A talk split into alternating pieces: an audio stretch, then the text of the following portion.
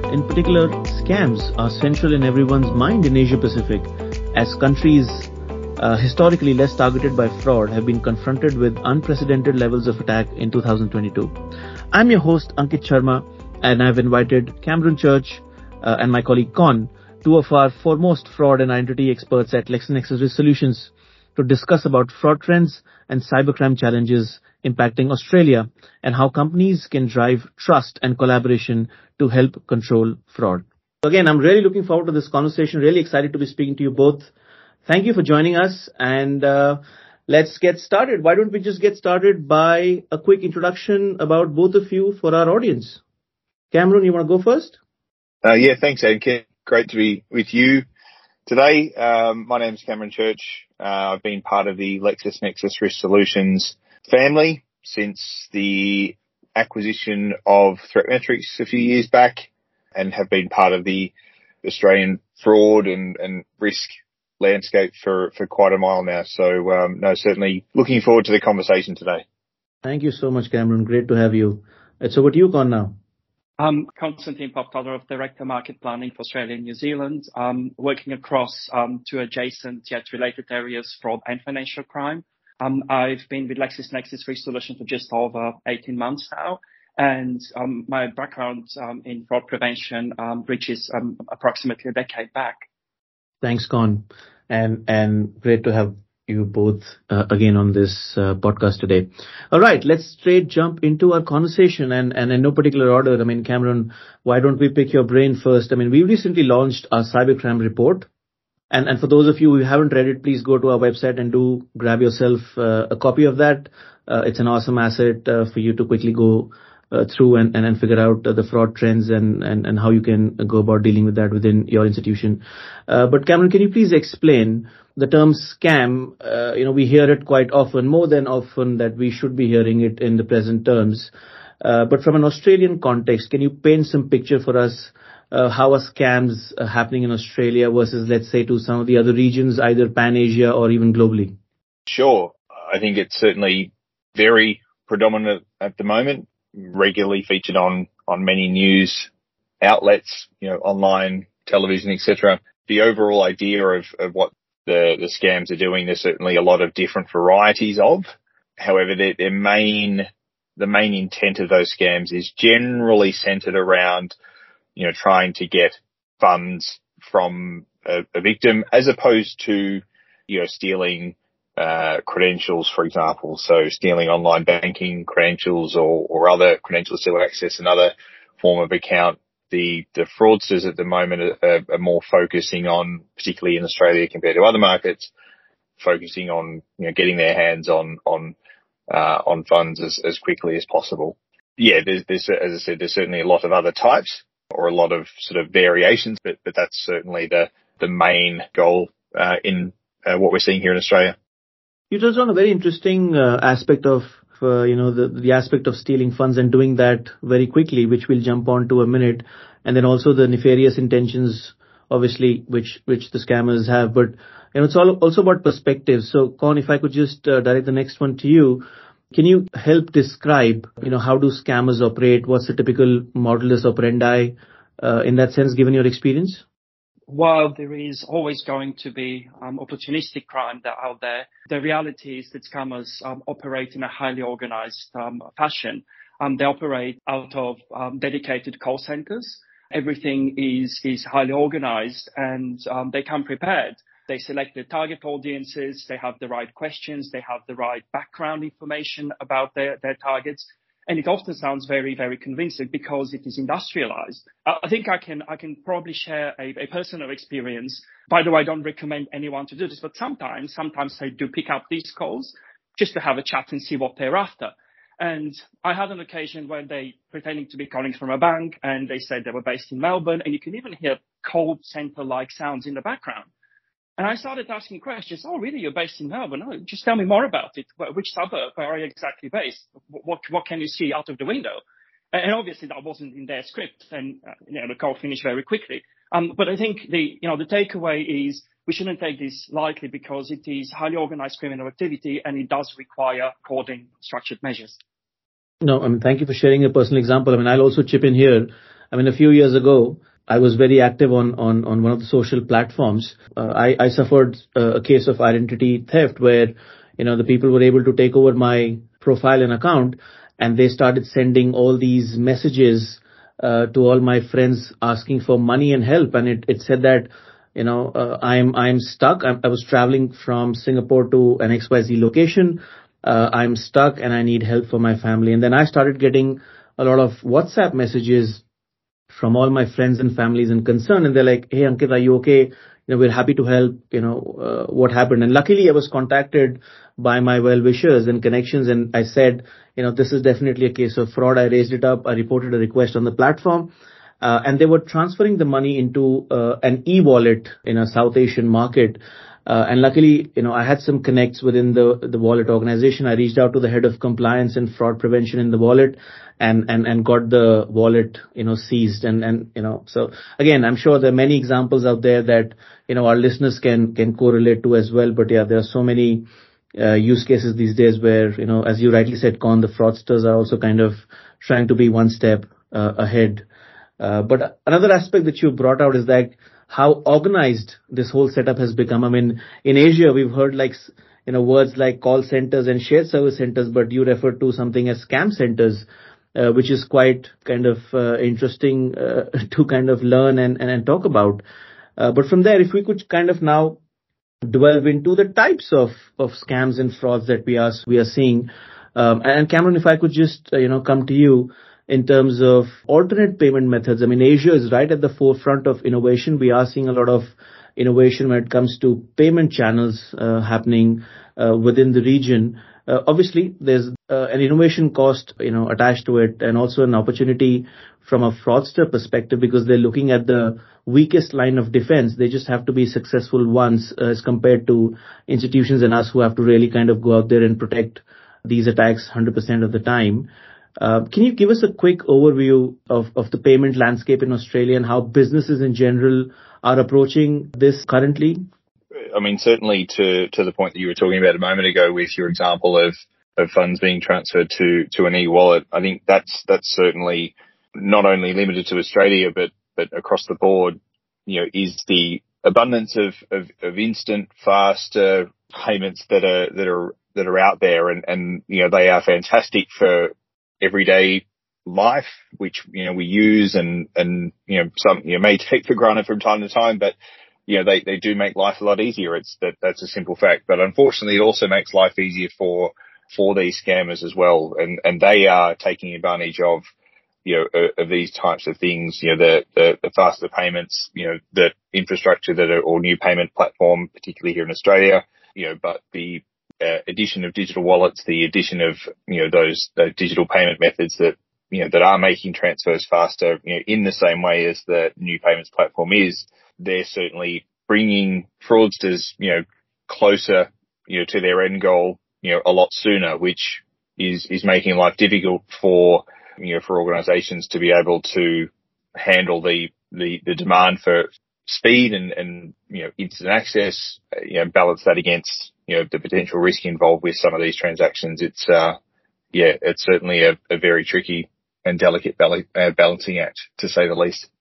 Yeah, I agree. I mean, I mean, you touched on the important elements of, of combining, you know, the digital intelligence side of things plus uh, behavioral analytics and, and kind of authentication clubbed with it, right? So, I mean, again, from a, from an institution perspective, it's, it's not always easy to kind of be on top of these things without leveraging technology, which we'll kind of come to in a minute. But Con, I think we, we you know, Cameron highlighted some interesting use cases around, you know, wallets, uh, payments, which is basically swift and real-time settlement. But are there any, uh, you know, scam use cases that you may have observed which A, don't involve payments or are not as, as real-time in nature? And what's your advice to businesses in general uh, around these kind of use cases?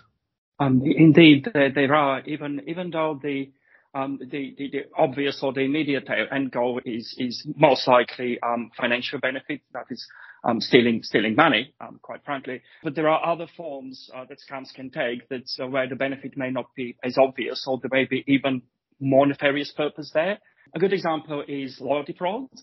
Um, and we had we had a few occasions that became known in the media quite recently in Australia, where scammers are targeting loyalty uh, accounts. And there are two sides to it. One side is loyalty points are a form of currency that can be quite valuable. And again, there is some kind of financial benefit down the line. But also loyalty programs collect a lot of personal information around um, about consumers with the legitimate purpose to just enable more business with them. Scammers may be also after getting their hands on that information because that is a very valuable asset that could be resold itself. And that enables um, identity takeover or any other forms of identity crime, which may have, um, again, a lot darker purposes than just, um, you know, stealing a few hundred dollars. So it is really important to be vigilant, not only when it is about um, financial transactions, but any kind of unauthorized access to information that may belong to, um, to, to, to an individual. So, I mean, if you look at the AML world, there are terms like false positives and false negatives through which, you know, uh, institutions are able to better then define their uh, AML and compliance policies or build their risk-based approach.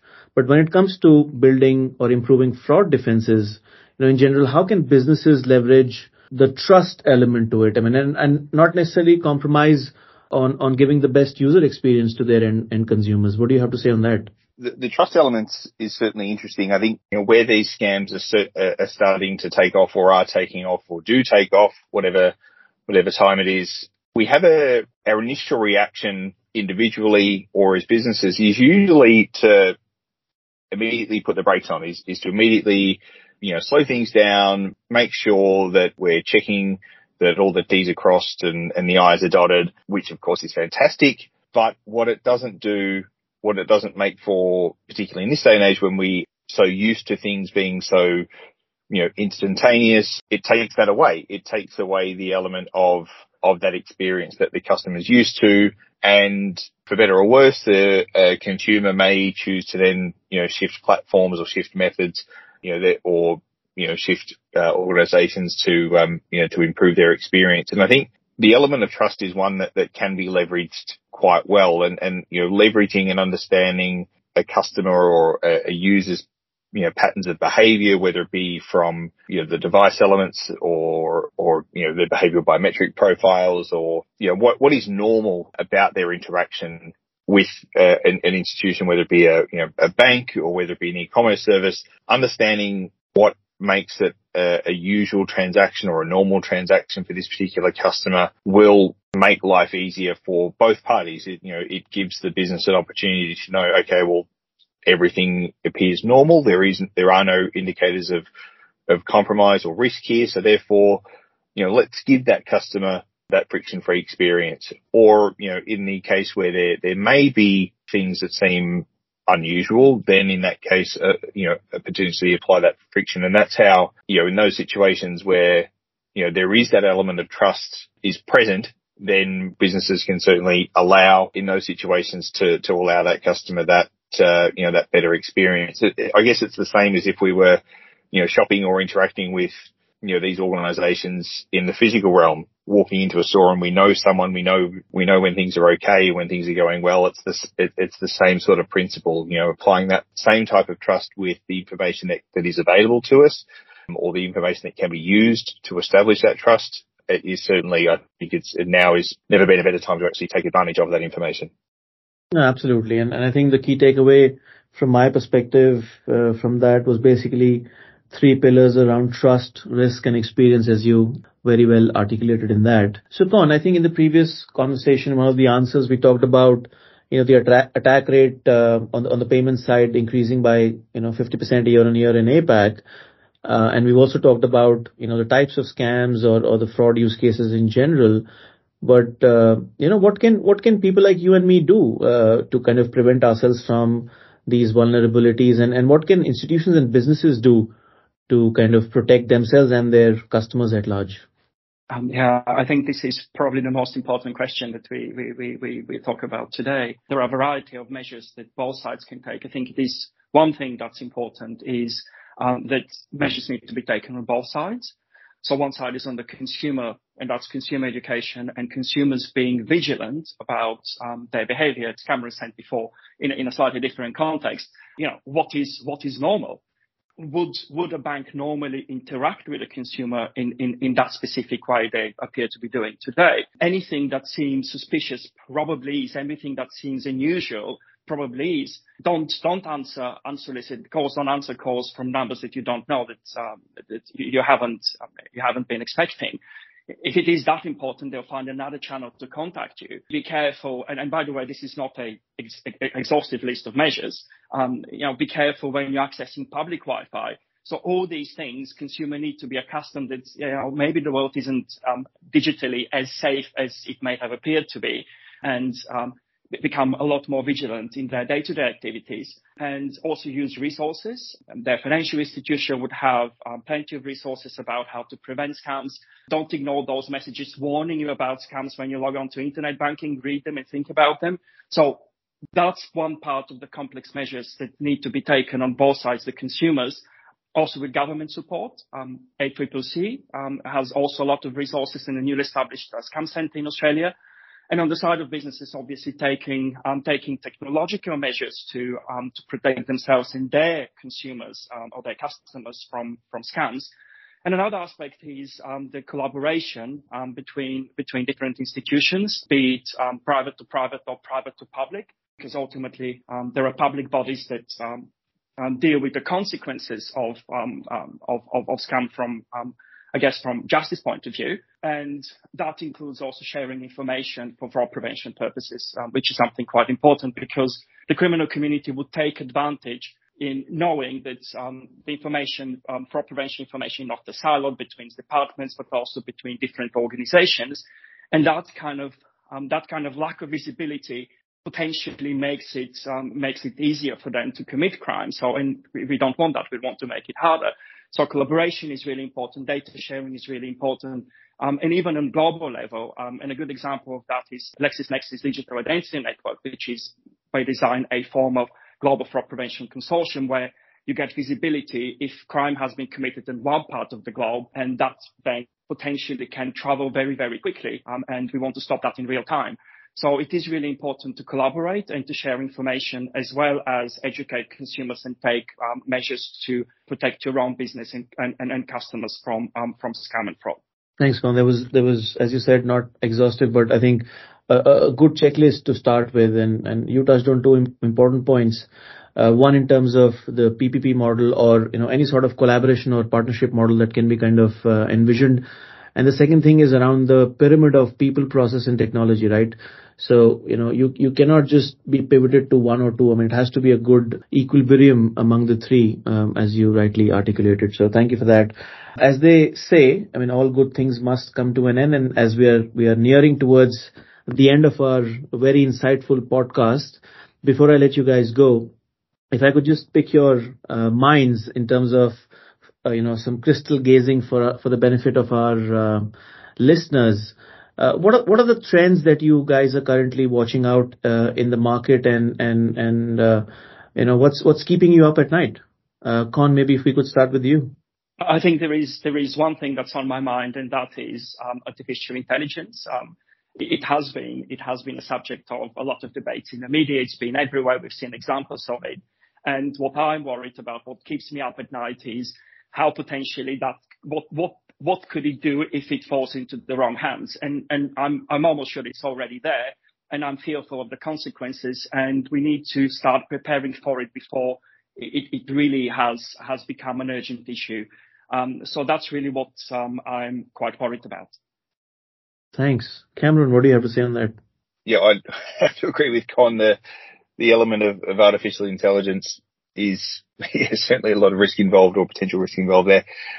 I sort of take a, a, bit of a look back at, you know, some of the more recent events that we've experienced here in Australia and that's data breaches. I think what we've seen historically in other markets where there are, you know, data breaches, there usually follows uh, a rise in fraud as a result of that. So the additional data that, that fraudsters of all sorts of, or all varieties, um, but particularly scammers can get their hands on to make themselves seem more legitimate. So for example, rather than a scammer cold calling and saying that they're from a random bank that you've never banked with or never heard of for that matter, it may give them, you know, information to say, Hey, you know, we know that you bank with bank X. So therefore, you know, Hey, let's, let's start the call with, here's a list of bank X's, you know, quote unquote customers. Um, or, you know, we know that, you know, this is your address and, you know, just confirming you live here sort of thing to just to make the conversation seem more legitimate. It, you know, I would start to see a little bit of worry. I've probably seen, I've seen a little bit of it, um, in recent times, but I, I don't think it's, it's, it's far to, to hear that, you know, that sort of data will, will get into the hands of not only criminals or cyber criminals who are attempting to do this without the actual customer or user knowing. But yeah, scammers are certainly not, it's not beyond them to, to attempt to, to use this type of data to their advantage. And, and, you know, they can certainly be more successful, you know, knowing more about the end customer before, um, you know, they make their call or they send their text. It, it just, uh, yeah, will make them seem more believable, um, which is going to, you know, convince or, you know, swindle you know, more people um, out of their hard-earned money. Absolutely. And I think that's a good note to end uh, the conversation. Uh, I mean, it's been an absolute privilege to, to, to have this conversation both of you. Thank you again for sharing these great insights. And I'm sure the listeners have enjoyed as much as I have today, uh, interacting with both of you. And thank you again for your time. Thank you guys. The information provided in this podcast is for informational purposes only and is not intended to and shall not be used as legal advice. The views and opinions expressed in this program are solely those of the speakers and don't necessarily reflect the views or position of LexisNexis Risk Solutions. LexisNexis Risk Solutions does not warrant that the information provided in this podcast is accurate or error free.